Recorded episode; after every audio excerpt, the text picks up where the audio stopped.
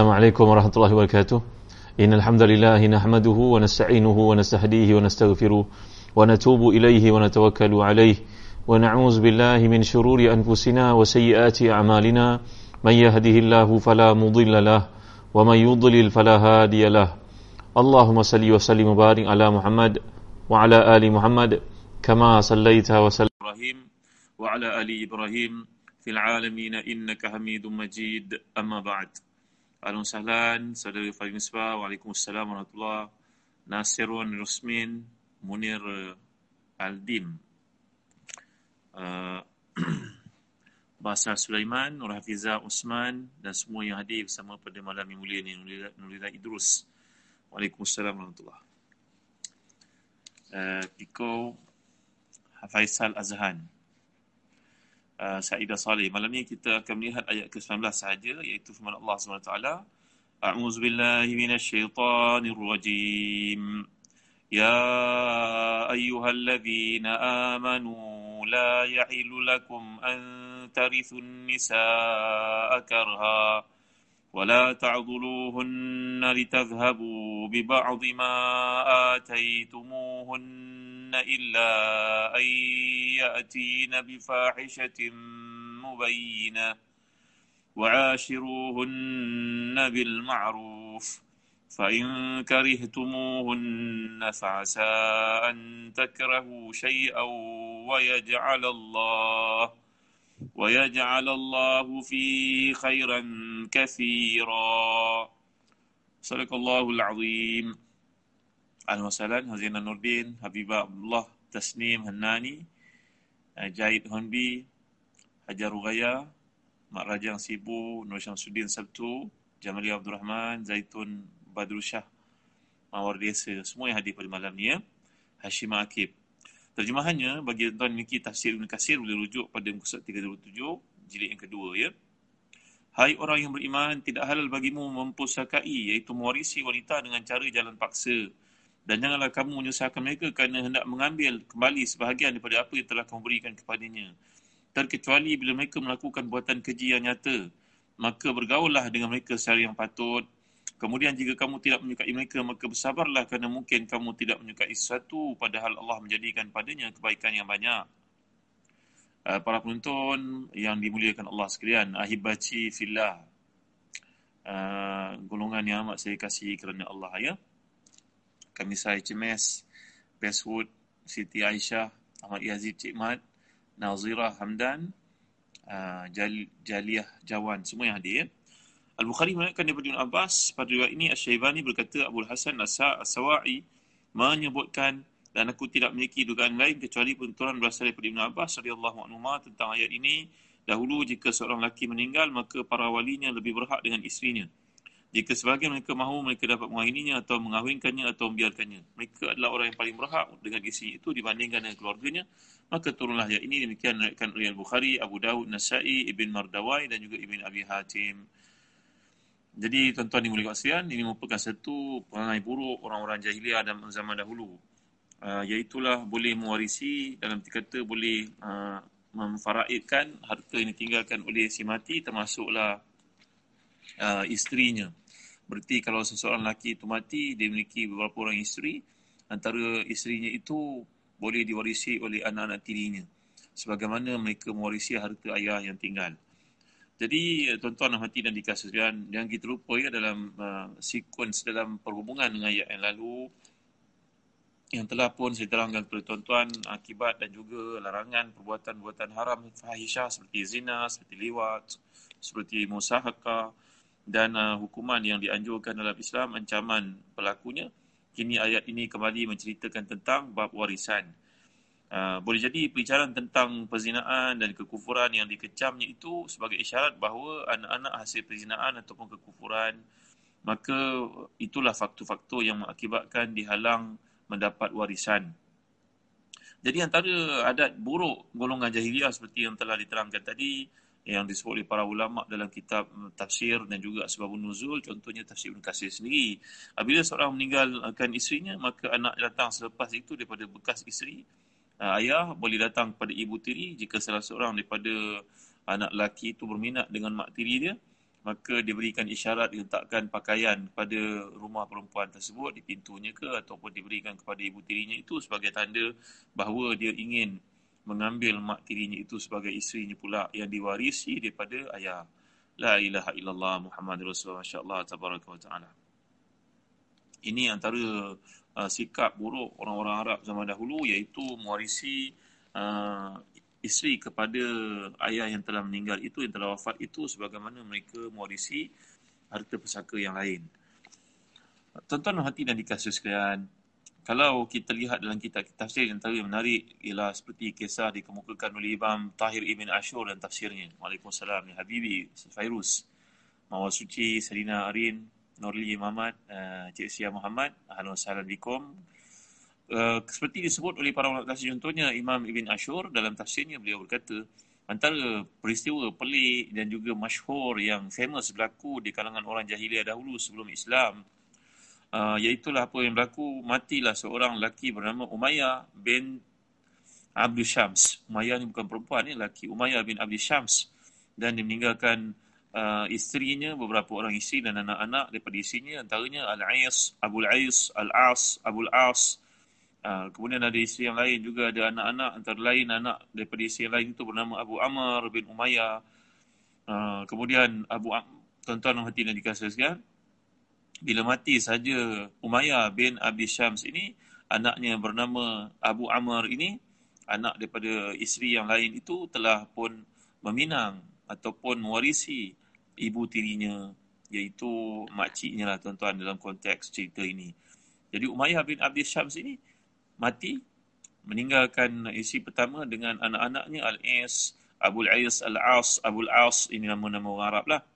Kemudian daripada isi yang berikutnya salah seorang anak lelaki bernama Abu Amr bin Umayyah. Abu Umayyah, Abu Amr bin Umayyah ini telah berkahwin dengan isteri pertama kepada uh, Umayyah binti Abi Syams. Itu makcik dia lah tuan-tuan. Dan dapat anak pula. La ilaha illallah Muhammad Rasulullah. Kahwin dengan makcik dia dapat anak. Lalu dapat anak dinamakan anak lelaki itu Musafir. Abu Mu'id. Ini adalah merupakan anak kepada uh, Abu Amr daripada mak tirinya, daripada mak ciknya. Macam mana nak panggil Musafir dan juga Abu Mu'id ni nak panggil uh, pak cik, pak ciknya tuan-tuan iaitu uh, nak panggil macam mana pelik peristiwa ini eh. Jadi Al-Is, Abu Al-Is, Al-As, Abu Al-As ini anak kepada uh, Umayyah bin, bin Abi Syams yang saya telah telah saya ceritakan tadi daripada isteri pertama. Kemudian isteri pertama tu dikahwini pula oleh anak kepada isteri keduanya. Maknanya anak yang bernama Abu Amr itu berkahwin dengan makciknya. Dapat anak pula bernama Musafir, bernama Abu Mu'id. Macam mana kedudukan Abu Mu'id dan juga Musafir ini dengan uh, pakciknya? Pakciknya itu Al-As, Abu Al-As, Al-As, Abu Al-As ini adalah hasil perkahwinan uh, mak mereka dengan apa? dengan bapa kepada ayah. La ilaha illallah Muhammad Rasulullah. Peliklah cerita ni tuan-tuan ya. Jadi inilah yang berlaku di kalangan masyarakat jahiliah dahulu, kebejatan, penyimpangan, bagaimana seseorang lelaki itu sanggup untuk mengahwini isteri kepada ayah yang telah meninggal dunia. Jadi kata para ulama tafsir ayat ini turun berikutan dengan peristiwa yang lain iaitu kematian seorang bernama Abu Qais bin Al-Aslat. Maka bila beliau mati, wafat, anaknya ingin berkahwin dengan uh, isterinya itu. Anaknya ingin berkahwin dengan makciknya iaitu isteri kepada ayah yang telah meninggal. Nak berkahwin dengan isteri kepada ayah yang bernama Kafsyah binti Ma'an Al-Ansariyah. Lalu peristiwa ini dirujuk kepada Nabi SAW. Lalu Allah pun menurunkan ayat ini melarang sekeras-kerasnya seorang lelaki berkahwin dengan makciknya. Berkahwin dengan ibu tirinya. Berkahwin dengan isteri kepada almarhum ayahnya isteri kepada ayah yang telah meninggal dunia sama ada Islam ataupun bukan Islam ini diharamkan tuan-tuan hati dan dikasih sekalian. Jadi dalam konteks apa yang dibawakan di sini pernah berlaku kata Al-Bara' bin Azib radhiyallahu anhu uh, Rasulullah SAW pernah mengutuskan pakcik kepada Al-Bara' bin Azib ini untuk pergi mencari lelaki yang telah pun berkahwin dengan uh, makciknya ataupun isteri kepada uh, ayahnya yang telah wafat. Nabi telah mengirim pakcik kepada Al-Bara' bin Azib ini supaya menyembelih dan membawa pulang kepala lelaki derhaka yang enggan uh, mentaati perintah Allah selepas Islam iaitu larangan berkahwin dengan makcik ataupun ibu tirinya. Jadi tuan-tuan mati dan dikasihkan ini satu perkara yang berlaku dalam masyarakat Arab jahiliah iaitu perkahwinan apabila seseorang anak itu mendapati makciknya uh, iaitulah isteri kepada ayahnya yang telah wafat dia minat dengannya dia akan hantar kain baju letak kat pintu menandakan dia dah, dia dah reserve wanita tersebut seandainya perempuan itu sempat pulang kepada kepangkuan keluarganya selepas kematian suami anak-anak tingginya belum sempat melakukan demikian, maka dia tidak boleh dipaksa untuk berkahwin. Ada pula klausa exceptionnya tuan-tuan di pelik masyarakat Arab. Sementarahan pula kita lihat dalam amalan-amalan golongan tertentu di timur sebagai contohnya negara India yang besar itu benua India. Amalannya pula kalau seseorang lelaki meninggal dunia, maka isteri kepada lelaki tersebut akan dibakar bersama-sama dengan uh, mendiang tersebut. Jadi inilah amalan manusia menggunakan akal, baik orang Arab jahiliah sebelum datang Islam, begitu juga orang Hindu yang mengamal demikian. Maka datang Islam untuk memberikan pilihan kepada perempuan bahawasanya perempuan itu bukannya komoditi. Bukannya satu benda yang boleh di, ditukar-tukar tangan seperti dengan sewenang-wenangnya. Kerana orang-orang Arab dahulu mereka um, mengamalkan satu dasar penganiayaan kepada orang perempuan yang begitu dahsyat sekali. Bagi mereka orang perempuan ni adalah seperti harta yang boleh diwarisi. Seperti wang yang ditinggalkan. Seperti emas yang ditinggalkan. Jadi mereka bila berkahwin dengan makcik ataupun isteri kepada ayah yang telah wafat itu, mereka tidak perlu bayar mahar lagi dengan uh, alasan ayah dah bayar mahar dahulu. Jadi mereka tak perlu bayar kali kedua.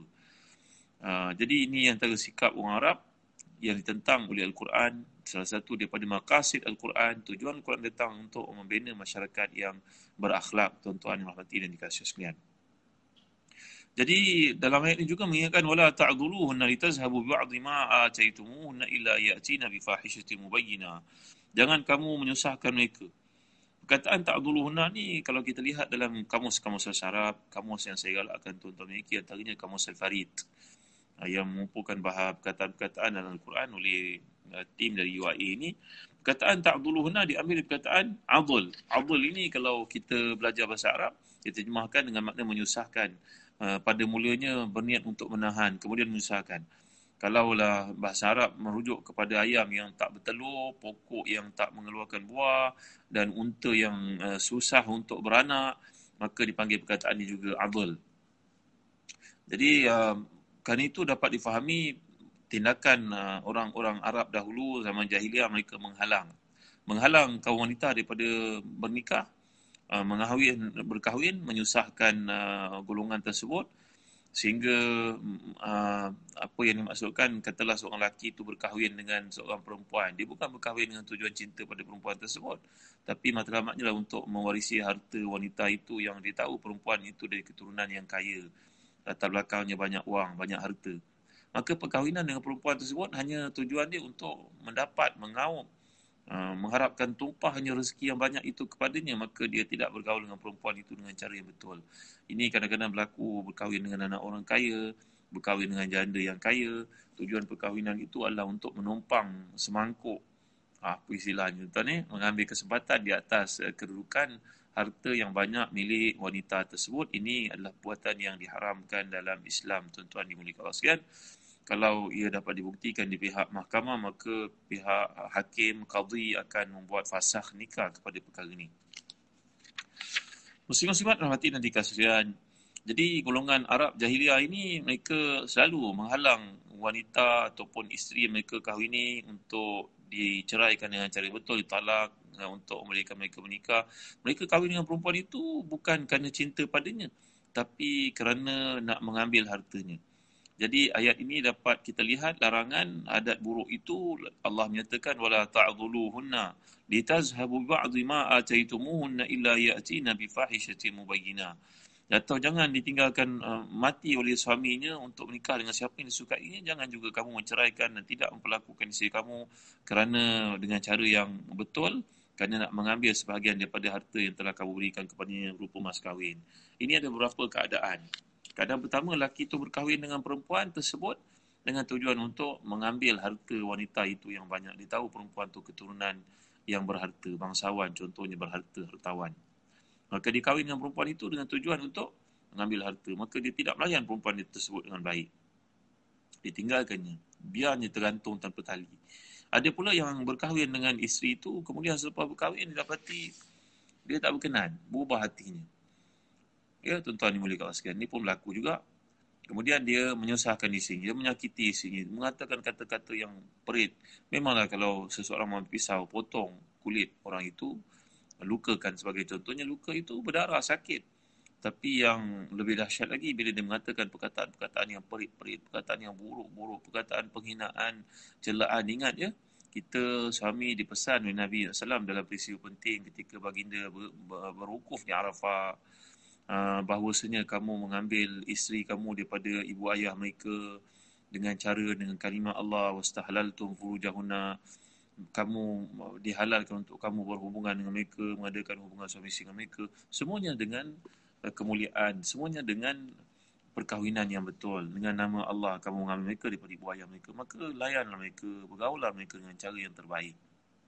Muslim-muslimat rahmati dikasih sekalian jadi ada golongan lelaki yang selepas berkahwin dapati ada perkara tertentu yang tidak disukai pada isterinya maka dia pun menyakiti isteri itu mengatakan perkataan-perkataan yang perit perkataan-perkataan penghinaan akhirnya isteri itu pun tak boleh bersabar bila isteri itu tak boleh bersabar isteri itu pun minta cerai bila minta cerai dalam kes Islam, dalam kes ini khuluk. Maka mereka kena tebus, tebus talak. Maka si isteri bila minta cerai, dia kena bagi kepada suami uh, harta yang dulu suami bayar semasa mas kahwin contohnya. Jadi di sini sikap lelaki hanya Allah saja yang tahu. Maka kita dianjurkan dari sudut hukum mengambil berat perkara-perkara sedemikian. Takut kita bila ikut perkembangan yang berlaku mutakhir tuan-tuan ya. Orang berkahwin, bercerai, macam pakai baju, tanggalkan baju. La ilaha illallah Muhammadur Rasulullah. Nanti tuan-tuan akan lihat uh, bahawa perkahwinan ini disebut oleh Allah bahawa ia merupakan satu misalkan ghaliza ia merupakan satu perjanjian yang berat sebenarnya. Misalkan ghaliza berarti macam perkara berkaitan dengan akidah, ada perkara yang berat, perjanjian yang berat. Bukan uh, ikut suka sewenang-wenangnya kamu nak berkahwin, tak suka kamu uh, menceraikannya. La ilaha illallah. Sikit-sikit nak terai, tak best try yang lain. Apakah begitu perkahwinan yang kita harapkan tuan-tuan dimuliakan Allah sekalian. Baik, jadi dalam konteks saya ini Allah memberikan satu pengecualian. Illa ayati nabi fahishatin mubayyinah.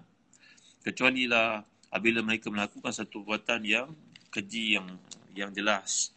Jadi, uh, kalau kita lihat dalam tafsir Ibn Kathir, dalam uh, konteks ini seseorang lelaki yang mewarisi uh, isterinya untuk para kerabatnya maka ia menghalangnya untuk berkahwin hingga ia mati atau mengembalikan mahar maka Allah melarang perkara tersebut seperti yang telah saya jelaskan. Riwayat ini hanya diriwayatkan oleh Abu Dawud sendiri diriwayatkan oleh para ulama yang lain daripada Ibn Abbas yang serupa dengannya. Ibn Jahid berkata Ikrimah berkata ini turun tentang Kubaisyah binti Ma'an bin Asim bin Al-Awus yang ditinggalkan wafat oleh suaminya Abu Qais lalu putera suaminya datang meminangnya. Ha, ini telah saya ceritakan tadi. Maka dia telah datang kepada Rasulullah bertanya, Wahai Rasulullah, aku bukan warisan suamiku. Dan aku tidak mahu dinikahi oleh puteranya. Maka Allah pun menurunkan ayat ini bagi memberikan gambaran, bimbingan, panduan, garis panduan dalam kehidupan, perkahwinan, apakah yang dibenarkan, apa yang dilarang. Asudi berkata daripada Abu Malik, dahulu wanita zaman jahiliah jika ditinggal mati suaminya, maka ditangi oleh walinya. Wali ni maknanya siapa yang ada di kalangan sama ada uh, anak-anak uh, suaminya ataupun uh, kaum kerabatnya maka ini wali.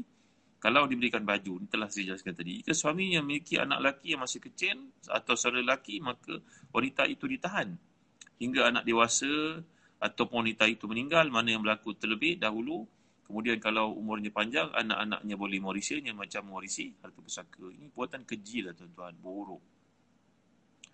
Ini dalam Islam mengajar kita satu prinsip kerukunan yang penting. Ia tidak ada melainkan dalam Islam sahaja. Kalau orang kafir, apa yang menghalang lelaki itu untuk mengadakan hubungan suami isteri lelaki perempuan dengan isteri kepada ayahnya?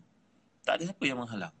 Cuba tanya orang kafir keliling kita, ada tak batasan tertentu? Mereka hanya kata, wah, ia tak bagus dia sudut uh, humanity, dia sudut kemanusiaan. Tak. Kita bukan kemanusiaan saja tuan-tuan. Ia akhlak, ia ibadah, ia akidah.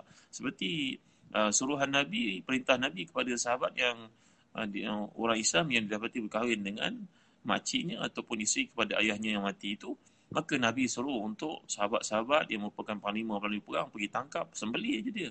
pancung kepalanya, bawa datang kepada aku. Kepada orang ini cukup biadab. Dari sudut fitrah manusia menolak perkahwinan seperti itu, bagaimana dia boleh buat? Dan Islam datang untuk mengharamkannya masih kekal dilakukan. Pergi tangkap semeli dia. Tuan-tuan dan hati dan dikasih sekalian.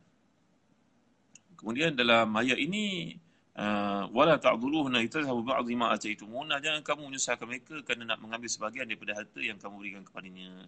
Artinya jangan kamu menyusahkan mereka dalam pergaulan, kamu uh, menghina mereka, memukul mereka, uh, menyakiti mereka sehingga mereka menghabiskan untuk bercerai dengan kamu dan dengan sebab itu kamu akan mengambil harta yang kamu berikan semasa mas kahwin dahulu, semasa mahar dahulu, semasa hantaran dahulu. Ali bin Abi Talha meriwayatkan daripada Abbas tentang firman Allah wala ta'dhuluhunna jangan menyusahkan, jangan kamu paksa mereka. Kerana nak mengambil sebahagian daripada yang kamu berikan kepada mereka iaitu seorang lelaki mempunyai seorang isteri dan dibenci bergaul dengannya sedangkan dia mempunyai hutang mahar maka diusaha untuk mencelakakannya agar sisi menebusnya dengan mahar. Ini lagi perbuatan hina tuan-tuan. Laki ni berkahwin. Mas kahwin tak bayar hutang. Tiba-tiba dia melihat ada perempuan lain nak dikahwini, dia pun menyakiti isinya yang ada itu. Dipukulnya, dicakapnya perkataan-perkataan hina sampai perempuan tu tak tahan. Lalu perempuan tu minta cerai. Nak cerai boleh. Bayarkan aku duit sebahagian. Khulul. Maka isteri itu dah ada hutang tak bayar. Kena bayar pula. Dua kali ganda. Dua kali perempuan itu rugi. Pertama, suami tak bayar. Ia adalah mahar yang berhutang. Yang kedua, wang sejumlah itu pula dia kena keluarkan daripada kociknya untuk memenuhi permintaan suami yang uh, biadab dan juga melakukan maksiat dan melakukan perkara kejahatan dosa besar dalam konteks ayat ini tuan-tuan. Demikianlah kita oleh kebanyakan para ulama tafsir antara Dhahar Ketada dan juga pilihan oleh Ibn Jarir Tabari. Ibn Mubarak dan juga Abdul Razak berkata, Ma'mar telah mengkhabarkan kepada kami bahawa Sama' bin Fadl mengkhabarkan daripada kepadaku daripada Ibn Asilmani. Kedua ayat ini salah satu turun berikutan dengan urusan pada zaman jahiliah dan satu lagi berkaitan pada zaman Islam yang telah dijelaskan tadi. Allah bin Mubarak melanjutkan, ada pun firman Allah, La yahilakum antarisun nisa akarha, tidak halal bagi kamu mempersakai perempuan dengan cara paksa. Sebagaimana berlaku pada zaman jahiliah. Wala ta'duluhunna, jangan kamu menyusahkan mereka pada masa Islam illa ayatina bi fahihatin mubayyinah kecuali mereka melakukan buatan keji yang nyata kata Ibn Mas'ud Ibn Abbas Sa'id bin Musayyab Sya'bi Hasan Basri Muhammad Sirin uh, Sa'id bin Jubair Mujahid Ikrimah Atta' Al-Khurasani Dhahak Abu Kilaba Abu Saleh Suddi Zaid bin Aslam dan Sa'id bin Abi Hilal kata dimaksudkan fahishan wa zina jadi kalau seseorang perempuan itu berkahwin kemudian uh, suaminya menangkapnya atau mendapati padanya ada perkara-perkara berkaitan zina, mungkin gambarnya, mungkin kalau pada hari ini dengan bukti dalam handphonenya, mungkin dengan uh, perhubungannya, mungkin pada waktu malam dia berhias dan menelpon menghantar orang video video video video conference bukan video call, video call. Uh, seperti yang dirujuk pada Mahkamah Agama Syariah kalau tuan-tuan baca ya. Uh, malam isi berhias, ingat berhias untuk dirinya, rupa berhias untuk lelaki-lelaki lain. Maka ini maksud fahisyah. Jadi apabila seorang isteri itu berzina, kamu hendak kembali menceraikan, kamu nak menceraikannya, maka kamu berhak untuk mengambil mahar yang telah kamu berikan kepadanya. Kerana mahar itu bertujuan untuk dia uh, memfokuskan dirinya untukmu. Dia melayan kamu, dia buat baik pada kamu, dia memenuhi tanggungjawabnya sebagai isteri kepada kamu. Tapi bila dia terlibat melakukan buatan yang keji seperti itu, maka hak kamu untuk mengambilnya kembali. Ibn Abbas, Ikrimah dan Zahab berkata, maksud keji yang disebut oleh Allah ni bukan setakat zina. Malahan nusyus. Nusyus ni berarti seorang itu perempuan tidak mentaati suami, tidak melayan suami. Balik ke rumah dia sibuk dengan handphone ni. Balik ke rumah apa pun dia tak sediakan untuk suami. Padahal suami bekerja luar, penat. Alasannya bagai-bagai dan tuan-tuan dimulik Allah sekalian. Ini adalah bab uh, penderhakaan dan juga kemaksiatan isteri. Jadi dalam konteks ini kata Ibnu Abbas radhiyallahu anhu bahawa bila mereka melakukan perkara semikian kamu berhak untuk menceraikan mereka dan uh, kamu dibenarkan untuk mengambil kembali recoup kembali recover balik apa yang telah kamu bayar dalam bentuk mas kahwin uh, ketika perkahwinan dulu. Pendapat ini merupakan pendapat yang wajib, pendapat yang baik. Tuan-tuan wallahu alam. Jadi muslim-muslimat dan hati dan dikasih sekalian ini adalah berkaitan dengan uh, larangan bagi isteri untuk melakukan buatan-buatan yang keji dan juga terlibat dalam perkara-perkara sedemikian pada zaman fitnah ni mungkin kita kena mengawasi isteri tengoklah handphonenya sekali-sekala Ya tuan-tuan dan hati dan dikasuskan kerana wanita ni kadang-kadang mudah dorongannya untuk melihat perkara-perkara asas asal kecantikan sahaja, asal kosmetik sahaja. Macam-macam perkara boleh berlaku tuan-tuan dan hati dan dikasih sekalian. Maka uh, kita bertanggungjawab untuk mengawasi keadaan ini. Kemudian Allah menyatakan wa ashiruhunna bil ma'ruf. Bergaullah dengan mereka dengan cara yang patut. Maksud bergaul yang baik ni sangat uh, penting untuk kita faham ya tuan-tuan. Saya kupas perkara ni daripada tafsir Ibn Tafsir. Tafsir yang sangat menarik. Yang penting untuk tuan-tuan miliki. Saya galakkan tuan-tuan miliki tafsir ni dalam kempen satu rumah satu tafsir yang sedang kami lakukan di Telaga Biru. Satu sekolah satu tafsir, satu uh, masjid satu tafsir, satu musalah satu tafsir, satu pejabat satu tafsir. Apa salahnya tuan-tuan? sebelum bekerja kita baca satu ayat dan kupas sedikit bimbing orang bawahan kita untuk faham sikit uh, daripada tafsir yang sangat mulia ni tafsir Ibn Qasir contohnya tafsir Munir Pemulia jadi bergaullah dengan mereka dengan cara yang patut perhaluskan kata-katamu perindahkan perilakumu sikapmu sebagaimana kau senang bila dia berlaku demikian kata Ibn Umar radhiyallahu anhu sebagaimana aku suka isteri aku berhias untukku maka aku juga suka untuk berhias untuknya uh, bukan isteri saja kena nampak seksi kepada suami. Uh, suami pun kena nampak uh, outstanding kepada isteri. Itu sebab bila Nabi masuk ke Mekah dalam peristiwa pembukaan kota Mekah, Nabi mendegur sahabat-sahabat antaranya yang rambutnya uban penuh di kepala. Inailah rambut bagi romantik, nampak cantik, nampak segak ketika berada bersama dengan isteri. Itu pesan Nabi kita sallallahu alaihi wasallam. Ha, ya tuan-tuan, antara inai yang bagus tuan-tuan miliki, rumash uh, saya pun terlibat untuk mengi nasihat dalam penghasilan uh, inai rumah ni tuan-tuan dan sekali saya promote kat sini tuan-tuan milikilah rumah ini kalau isteri boleh pakai apa saja color merah ke biru ke hitam ke kuning ke untuk suami eh jangan tayang untuk orang lain. Tapi untuk suami sebaik-baiknya warna gelap. Warna yang kekuningan kemerahan setengah pendapat mengatakan larangan warna hitam setengah yang lain mengatakan tidak ada masalah untuk pakai apa saja color asalkan jangan berlawanan dengan dengan sunatullah. Bagi orang lelaki lah orang perempuan tak mengapa untuk suami ada kelonggaran. Ya tuan-tuan boleh rujuk di portal Rumash antara uh, inai yang terbaik untuk tuan-tuan uh, hias diri tuan-tuan ya. Jadi Ibn Umar berkata sebagaimana aku suka isi aku berhias untukku dan aku juga perlu berhias untuknya. Kita kena belajar lah tuan-tuan uh, adab dengan isteri bagaimana bersama dengannya.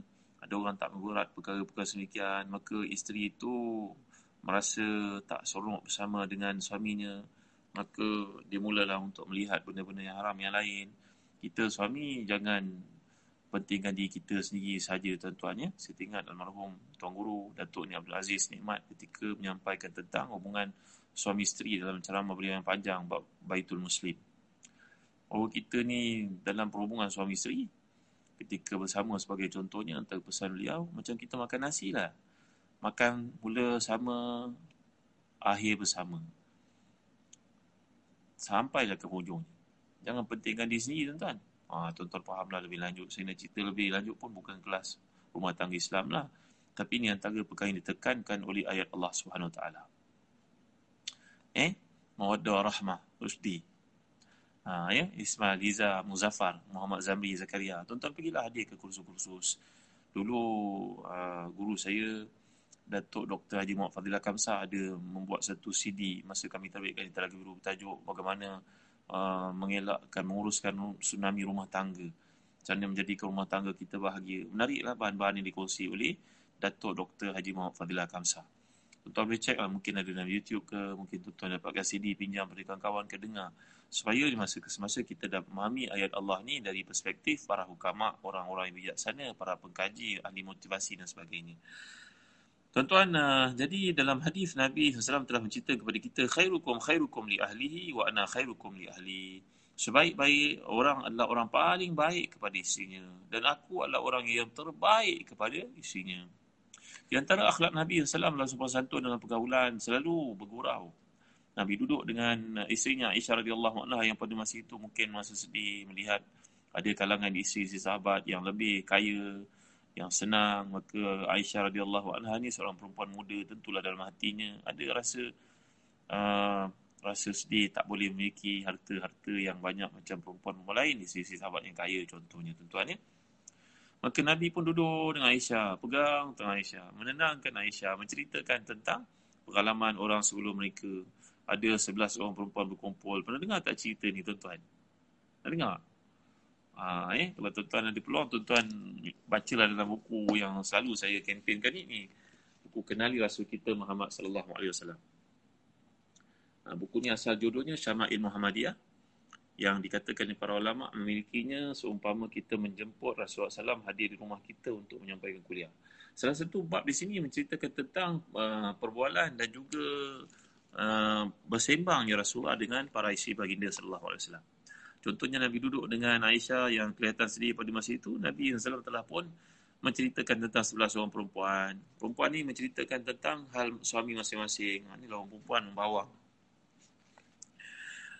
Seorang daripadanya menceritakan bahawa suami saya ni macam unta kurus di daerah yang sejuk. Unta kurus seperti unta ni satu tunggangan yang penting, satu tempat sumber susu dan sebagainya. Dia kurus duduk tempat yang jauh. Menceritakan suaminya seorang yang tak kreatif. Tak boleh nak bekerja, pemalas, duduk duduk seorang diri, tak boleh nak ditegur. Dia masukkan begitu. Tinggi uh, kinayah yang digunakan tuan-tuan ya. Sindiran yang digunakan bahasa uh, sindiran dimasukkan, kiasan yang dimasukkan di situ. Seorang pula perempuan berkata bahawa suami saya seorang dermawan. Tapi dermawannya bukan untuk kita. Dia duduk, bila datang orang hadir ke rumah, dia akan menyuruh kami bersiap-siap. Dia akan sembelih unta. Dia masak unta. Kamilah yang penat uh, berkhidmat ataupun memberikan uh, servis kepada tetamu yang datang. Tapi kami tak dipedulikan sangat. Makannya ujung. Apa yang ada makan. Tak ada jangan komen. Ini cerita seorang lelaki yang disampaikan isterinya. Perempuan berikutnya pula berkata, suami saya ialah Abu Zar'in. Saya Ummu Zar'in. Suami saya seorang pemurah, kaya raya, hartanya banyak. Uh, dia suka juga bagi makan kat orang. Tiba-tiba pada satu hari datanglah seorang perempuan cantik dari kami. Dia telah pun berkahwin dengan perempuan tersebut meninggalkan kami.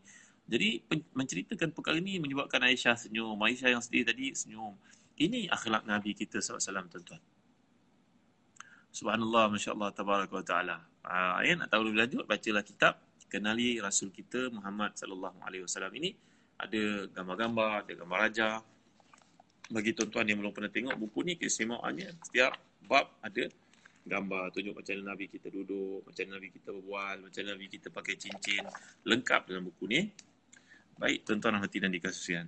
Sekarang uh, saya kembali kepada akhlak Nabi kita dalam bab wa'ashiruhun Nabi Ma'ruf iaitu bergaullah dengan isteri kamu dengan cara yang terbaik. Tengok contoh di kemukaan Ibn Kathir. Nabi bergurau dengan isinya. Sampai ke peringkat Nabi berlumba lari dengan Aisyah radhiyallahu anha. Pada satu kali Nabi menang, satu kali Aisyah menang, waktu itu mereka baru berkahwin, Rasulullah baru berkahwin dengan Aisyah radhiyallahu anha. Aisyah masih lagi slim, kurus. Adalah hadis mengatakan demikian. Allahu akbar. Kemudian lepas berkahwin, uh, akhazanil badan. Maka keadaan aku pun put on weight. Maknanya menjadi besar sikitlah. Maka ketika berlumba dengan Nabi kali kedua, aku kalah. Maka Nabi pun bersabda, Hadhihi bitilka. Ini ah, dengan dulu. Serilah maknanya. Allahu Akbar. Masya Allah. Tabaraka wa ta'ala. Subhanallah. Baginda kerap mengumpulkan para isinya setiap malam di rumah. Waktu baginda menginap. Kadang-kadang makan bersama-sama. Kadang-kadang bergurau bersama-sama. Kemudian baginda akan menghantar isi itu pulang ke tempat masing-masing. Dan baginda akan tidur di rumah isi yang takkan jirannya pada malam itu dan tidur dengan mereka pada satu selimut. Allahu Akbar, Masya Allah, Tabaraka wa Ta'ala. Bahkan dalam kitab Mughni oleh Ibn Qudamah mengatakan antara sunnah Nabi kita salam. Maafkan saya tuan ni, ha, ni bab hukum. Bahawa digalakkan, sunatkan untuk suami isteri itu tidur tanpa pakai apa-apa di bawah satu selimut. Ha, naik bulu roma dengan cerita benda macam ni. Ha, inilah antara amalan Nabi kita sallallahu alaihi wasallam. Yang belum berkahwin, lekal-lekal berkahwin yang belum ada suami mula dapat suami yang salih bila mendengar pesan-pesan seperti ini tuan-tuan ya. Jadi contoh yang terbaik adalah Rasulullah sallallahu alaihi wasallam. Baginda akan duduk sebelum tidur menghiburkan para isinya. Paling kurang pun senyum dan buat cerita-cerita eh, lawak jenaka dengan mereka. Subhanallah, masya-Allah, tabaraka taala. Allahu akbar. Masya-Allah. Jadi kalau kita belajar bahasa Arab ni satu aspek bahasa Arab yang kita uh, tak boleh nak kesampingkan bila menyentuh ayat Quran ni. Ya. Perkataan yang ma'ruf. saya telah jelaskan perkataan ma'ruf banyak kali dengan tuan-tuan. Ma'ruf ini uh, berarti satu benda yang bersifat baik, disenangi, tidak mengganggu, tidak memaksa. Uh, iaitu buat ihsan, buat benda-benda yang baik-baik. Syarawi memberikan pandangan yang lain juga dalam perkara ini menyatakan bahawa yang lima Syarawi ini seorang tafsir yang terkemuka, seorang mufassir yang hebat dari bumi, Nil. Ha, memang dengan sebenar-benarnya beliau ni mufassir Nil tuan-tuan mufassir Nil ha, di tafsir yang terkemuka di bumi bumi uh, Mesir yang hebat itu. Beliau ni meninggal dunia pada tahun 1999 beliau bila melihat kepada ayat Quran memang akan menjelaskan bahawa perkataan mawaddah berbeza daripada um, ma'ruf. Mawaddah ni berarti bawa baik kepadanya. Masa senang bersamanya bergembira dengan kehadirannya. Ma'ruf tidak semestinya demikian.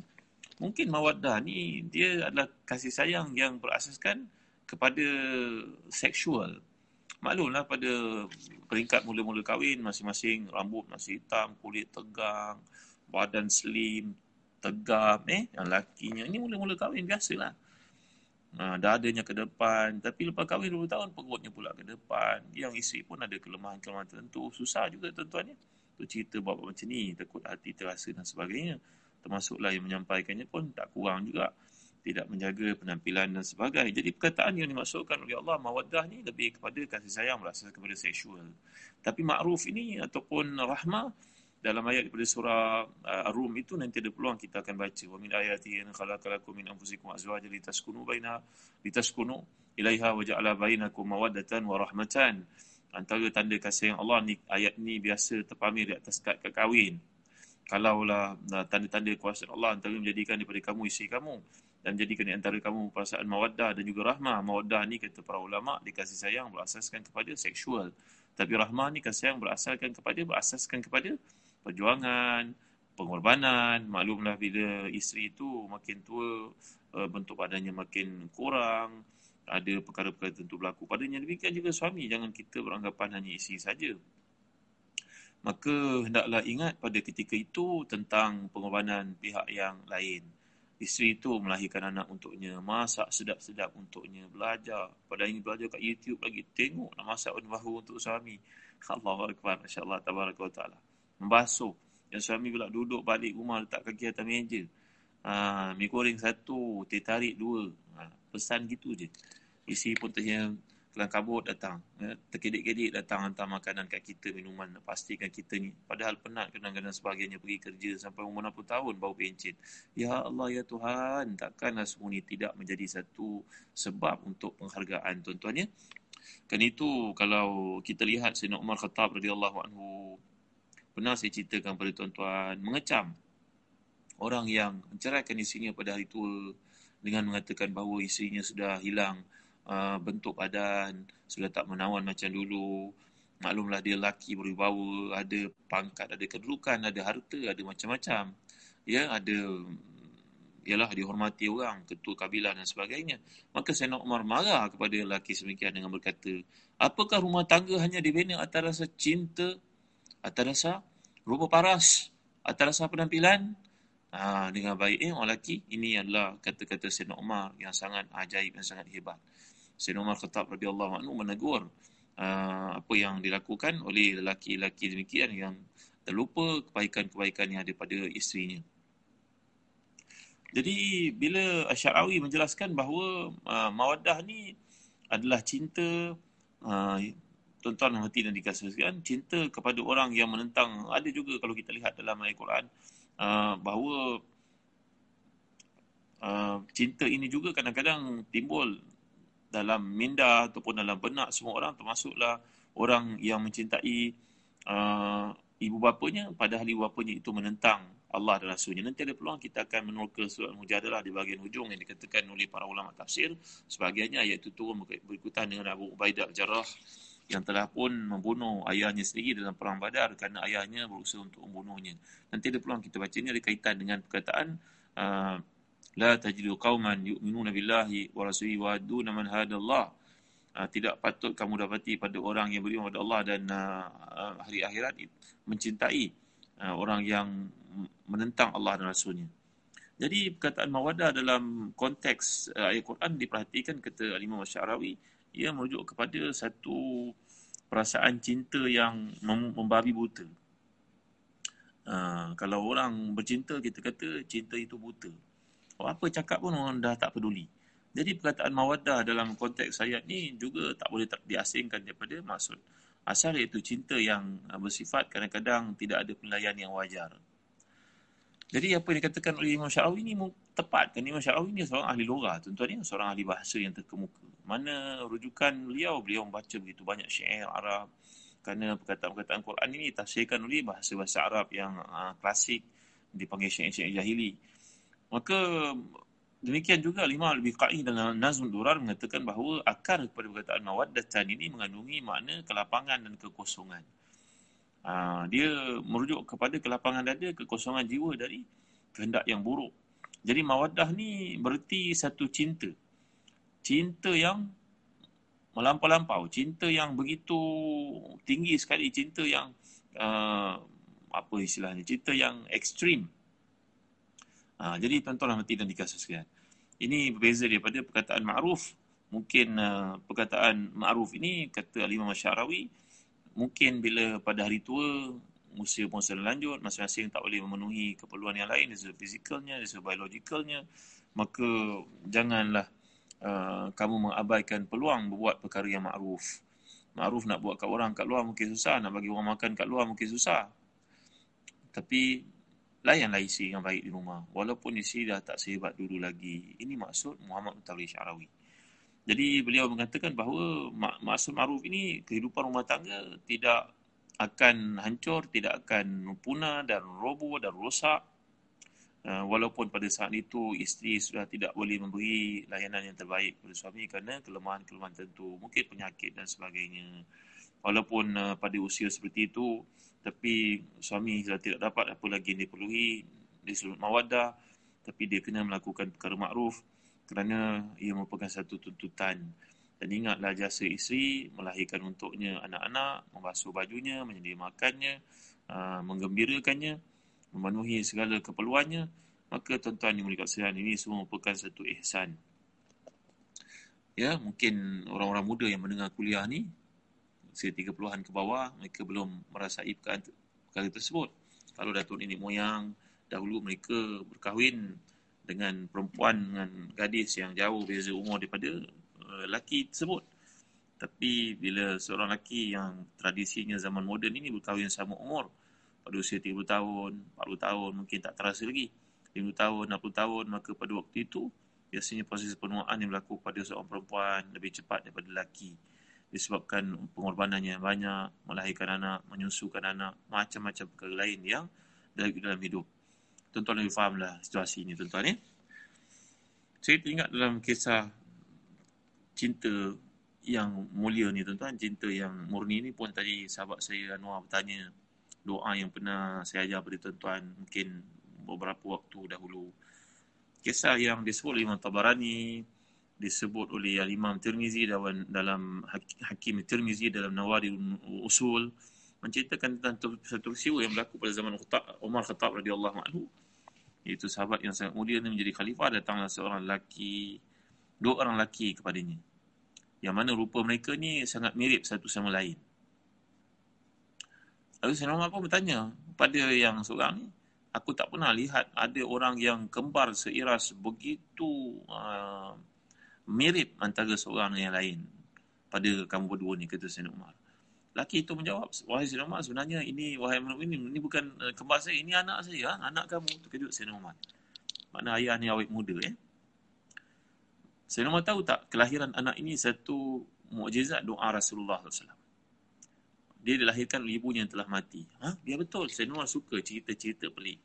Cerita ni dikatakan oleh para ulama uh, tak, para, para ulama hadis yang mentahkiknya rijalnya siqat. Maknanya perawi-perawi hadis ni siqat tuan-tuan ya. Makna hadis ni kuat. Sayyidina Umar Khattab radhiyallahu anhu lantas minta kepadanya untuk bercerita apakah perkara yang maksudkan itu. Maka lelaki ini beritahu, saya seorang peniaga, sewaktu ibunya syarat mengandungkannya, yang Sayyidina Umar kata uh, kembar saya tadi bukan kembar saya, anak saya. Ibunya mengandungnya, syarat mengandung, maka saya nak kena buat satu meneruskan misi perniagaan saya Maka isteri saya pujuk saya, abang jangan pergilah. Saya dah berada di ambang uh, kelahiran ni anak pertama kita. Abang batalkanlah perjalanan. Saya berkata pada isteri, tak boleh sayang abang penting abang kena pergi. Tak apa, tak apa, sini masih dekat-dekat. Saya pun pegang perutnya. Saya doakan untuk putera saya, doakan untuk anak saya dalam kandungan itu. Apakah doanya tuan-tuan? Ya man astaudi'u wadi'ata wadi'atan Allahumma ini astaudi'uka gulami haza. Allahumma ini astaudi'uka gulami haza. Ya Allah, aku meninggalkan anakku ini dalam kandungan isteriku ini untuk penjagaanmu. Doa ni Nabi pernah ajar. Kalau kita nak pergi musafir, Nabi ajar versinya lain. Tapi saya baca doa ni tak lengkap. Allahu Akbar. Saya baca doa ni tak lengkap. Nabi ajar kalau kita nak pergi musafir, kita doakan keluarga kita, anak kita ke isteri kita ke ayah ibu kita duduk sekali ke, doakan untuk mereka dengan doa Nabi astaudiullah allazi la tadhi'u wada'i'u astaudiullah allazi la la tadhi'u wada'i'u cuba ikut astaudiullah allazi la tadhi'u wada'i'u ah eh boleh baca ha, ni Tirmizi dan yang lain astaudiullah allazi allazi astaudi'u Astaudiullah dinakum wa amanatakum wa khawatima amalikum. Saya pernah ajar doa ni. Mungkin Ustaz Syekh Murad pernah buatkan poster untuk tuan-tuan ni. Astaudiullah Astaudiullah dinakum wa amanatakum wa khawatima amalikum. Ya Allah, aku menyerahkan uh, keluargaku, uh, anak isiku, harta benda ku, semua penjagaanmu. Kerana kau lah sebaik-baik penjaga. Ini doa Nabi kita kepada para sahabat bila baginda nak musafir. Minta penjagaan yang paling sempurna, penjagaan paling sempurna adalah Allah SWT yang mendengar doa tu pula kena jawab. Macam orang sebutlah, Assalamualaikum. Ya, Waalaikumsalam. Jazakallah khairan. Wa iyak. Sekurang-kurangnya. Barakallah fiqh. Wa fiqh barakallah. Ada jawapan yang pernah saya jawab tuan-tuan ni. Jadi kalau orang berkata kepada kita, Astagfirullah alladhi la tadi'u wa da'i'u ataupun Astagfirullah hadinakum wa amanatakum wa khawatima amalikum, kita kena jawab. Zawwarakallahu taqwa wa ghafara zanbaka wa yassarakal khaira haythu kunta. Boleh ikut tak? Panjang, cepat sangat ni. Ha, ya. Nabi mengajar kalau orang baca pada kita, kita jawab. Ya, Tuan Haji Poji Muhammad, Angelina, Doris Muhammad. Kalau kita nak tinggalkan keluarga, baca Astagfirullah alladhi la tadi'u wa da'i'u ataupun Astagfirullah dinakum wa amanatakum wa khawatima amalikum. Duduk boleh, salah satu baca. Yang mendengar doa kita pula jawab. Macam jawab Waalaikumsalam lah. Jawapannya adalah zawwadakallahu taqwa wa ghafara zanbaka wa yassaraka khaira haitsu kunta. Zawwadakallah berarti Allah memberi kepada kamu bekalan ketakwaan. Allah ampunkan dosa kamu. Allah mudahkan perjalanan kamu sepanjang musafir ini. Ah, terima Allah terima kasih. Astagfirullah. Alladhi la tadi'u wada'i'u. Alladhi la tadi'u wada'i'u. Wada'i'u. Eh? Ah. Baik. Sekarang saya bila isteri saya halang, pujuk jangan pergi, saya doakan untuk anak itu saja. Saya lupa doakan untuk isteri saya. Allahu Akbar, Masya Allah. Allahumma ini astaudi'uka ulami haza. Ya Allah, aku tinggalkan anakku ini dalam kandungan isteriku ini di bawah penjagaanmu. Dia pun pergi. Berlakulah satu tempoh, kemudian dia pun pulang. Dah habis musafir untuk penjagaan itu pulang. Tiba dia pulang, tengok rumah terkunci. Tiba-tiba datanglah adik-beradiknya, sepupu-sepupunya yang duduk berdekatan, datang kepadanya menenangkan. Fulan, tenang. Fulan ni sabar. Fulan ni duduk sekejap. Bagi minum air. Fulan, khabar ni berat untuk kau Fulan. Isteri kau meninggal dunia Fulan. Waktu melahirkan anakmu. Allahu Akbar. Masya Allah. Ta'ala. Sedihnya kan kepalang peniaga ni tuan-tuan ni. Businessman ni. Sedih. Ayuh, bawalah aku pergi ke kubur isteriku mereka pun bawa dia pergi ke kubur isinya.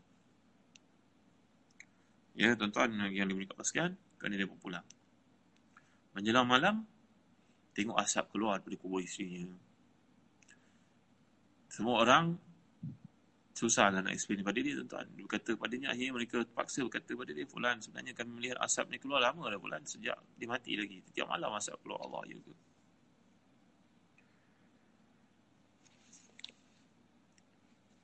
Maka lelaki yang bisnismen yang yang salih ni berkata kamu baik sangka ya kepada isteri ku ini dia adalah seorang yang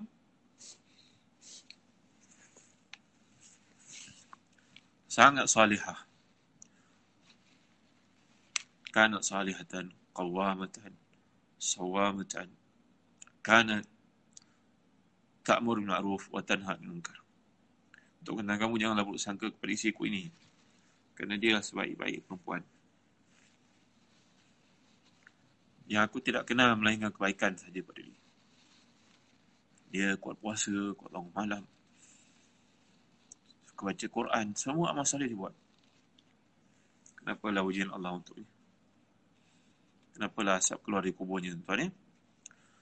Maka lelaki ni meminta fatwa daripada para sahabat untuk menggali kembali kuburnya.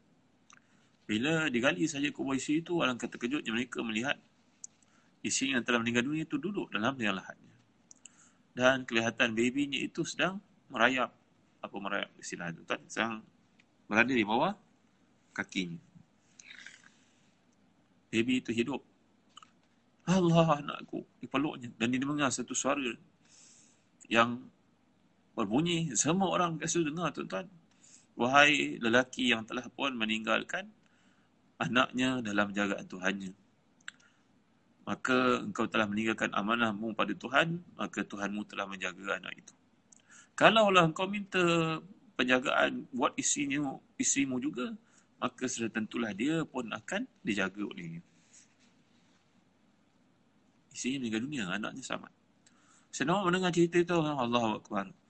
Allah lupakan kau pada bahagian isterimu dalam doa tersebut kerana ajalnya sudah sampai. Kalaulah engkau baca doa itu untuk isterimu juga, tentu umurnya akan panjang. Tapi Allah telah menetapkan ajalnya sampai, maka meninggal dunia dia. Saya harap sahabat saya bertanya tentang doa tadi dapat tulis balik semula. Eh? Astaudiullah ladhi la tadhi'u wada'i'u ataupun astaudiullah amanatakum astaudiullah hadinakum wa amanatakum wa khawatima amalikum Ya Allah, aku serahkan keluargaku, harta bendaku, semuanya dalam penjagaan kau. Ya Allah, Allahu khairun hafizah wa huwa arhamur rahimin. Allah lah sebaik-baik. Penjaga. Dan Allah itulah sebaik-baik pembimbing. Jadi, kalau kita ucapkan doa ni kepada keluarga yang tinggal, mereka kena jawab. Zawwadakallahu taqwa wa ghafara zanbaka yassara wa yassara laka al-khaira haitsu kunta. Saya harap nanti Ustaz Syafiq Murad ataupun Ummu Fatih ataupun ustaz-ustaz yang ada dalam grup ini boleh masukkan doa ni untuk menjadi amalan kita bersama-sama. Saya ijazahkan doa ni untuk tuan-tuan amalkan eh. Jadi kita sedang bercerita tentang kekeluargaan.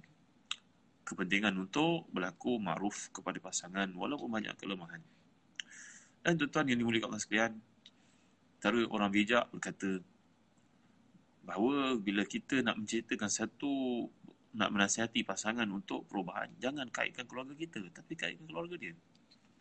Andai kita nak cakap pada isteri kita sekalipun atau isteri nak cakap pada suami sekalipun tolong jangan cerita tentang keluarga kita. Ceritalah keluarganya.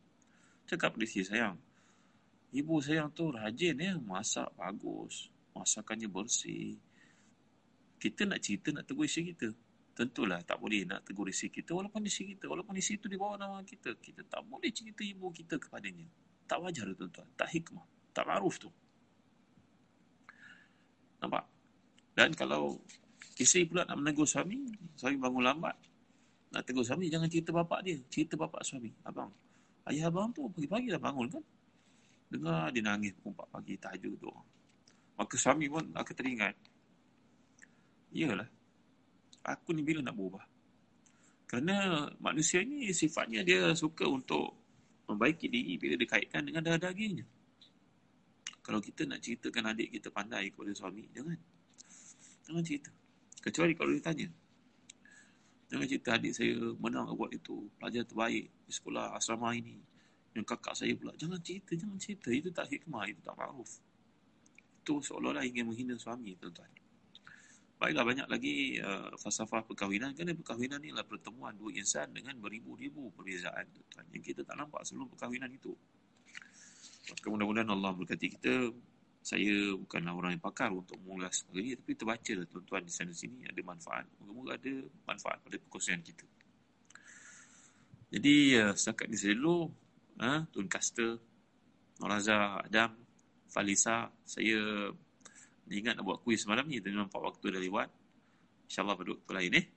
Dan uh, hadiah yang telah pun diwakafkan oleh ahli jemawan untuk menjadi uh, titik tolak pergerakan perjalanan kuliah kita berubah sedikit, variasi sedikit, ada variasi, ada multi communication di sini tuan-tuan.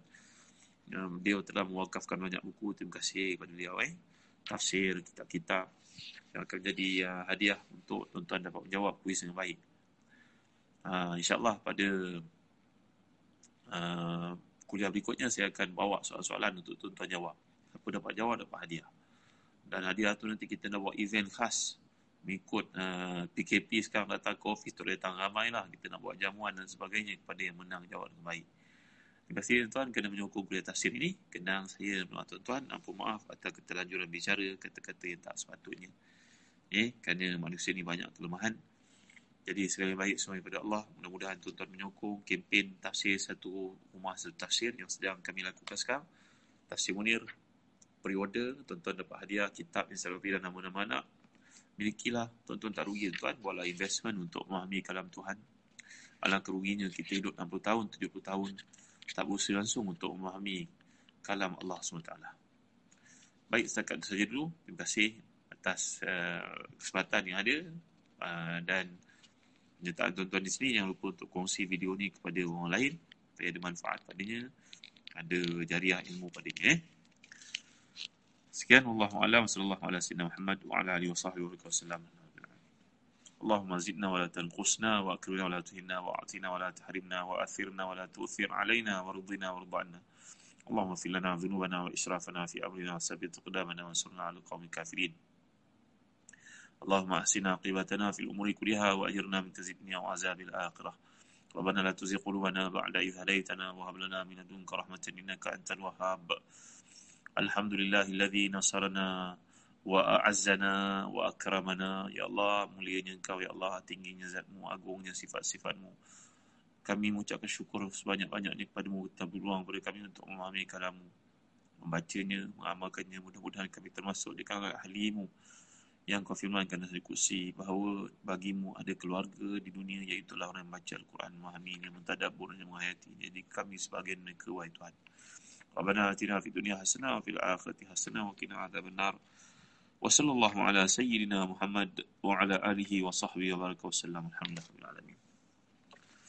Taqwallah minna minkum. Terima kasih kepada Zazan Travel kerana pelajaran kuliah pada malam ni. Jangan lupa tuan-tuan ingat akikah, ingat Zazan Travel kami membantu tuan-tuan untuk melakukan akikah di Yaman, di Mesir, di Sudan, uh, di Mekah dan juga di Damsyik. Uh, akikah yang tuan-tuan lakukan, kami akan hantar ke madrasah di sana, sekolah-sekolah orang Islam yang memerlukan di kalangan mereka yang terputus bekalan, tiada makanan, peperangan dan sebagainya. Bagi tuan-tuan yang minat, boleh menghubungi Zazan Travel dan saya khususnya Ustaz Faiz mudah-mudahan uh, apa yang tuan-tuan lakukan itu menjadi satu amal salih di sisi Allah SWT. Sekian. Terima kasih Muasfani Ahmad, Widodo Swendi, Arpa Kaus, Puan Abdullah, Cik Kudut, uh, Jami Firdaus, Kandika, Hazim Hazik. Uh, dapat tulis doa ni tadi ke? Saya nampak macam ada masukkan tadi. Dapat ke? استودع الله الذي لا تضيع ودائعه ataupun استودع استودع الله دينكم وامانتكم وخاتم اعمالكم yang mulia Tengku Nur Mastura Kristinati ah, eh dan semua yang hadir pada malam ni eh, mudah-mudahan dapat manfaat daripada apa yang dikongsikan ah, Alhamdulillah Ustaz Syafiq Murad dah masukkan Zawadakallahu taqwa wa ghafara zanbaka wa yassaraka al-khaira haithuma kunta Riwayat Tirmizi Terima kasih Ustaz Syafiq eh Ah, dan astagfirullah tadi ada ke Ustaz Syafiq? Astagfirullah alladhi la tadhi'u wada'i'u ataupun astagfirullah dinakum wa amanatakum wa khawatim amalikum. InsyaAllah dia. Baik, terima kasih semua. Barakallahu fikum. Ahsanallahu ilaikum wa kathallahu khairakum. Wa jazakumullahu anna kulla khair. Wassalamualaikum warahmatullahi wabarakatuh.